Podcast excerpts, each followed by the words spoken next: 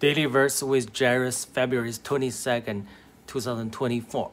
Deuteronomy 8, verses 11 to 14.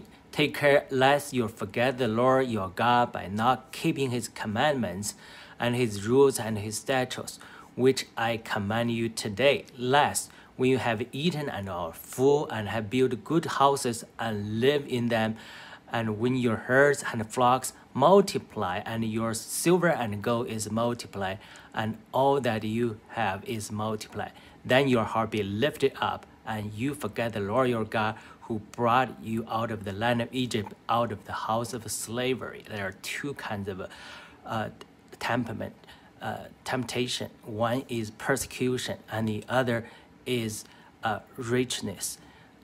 When we are blessed by the Lord, we have the temptation to forget the Lord.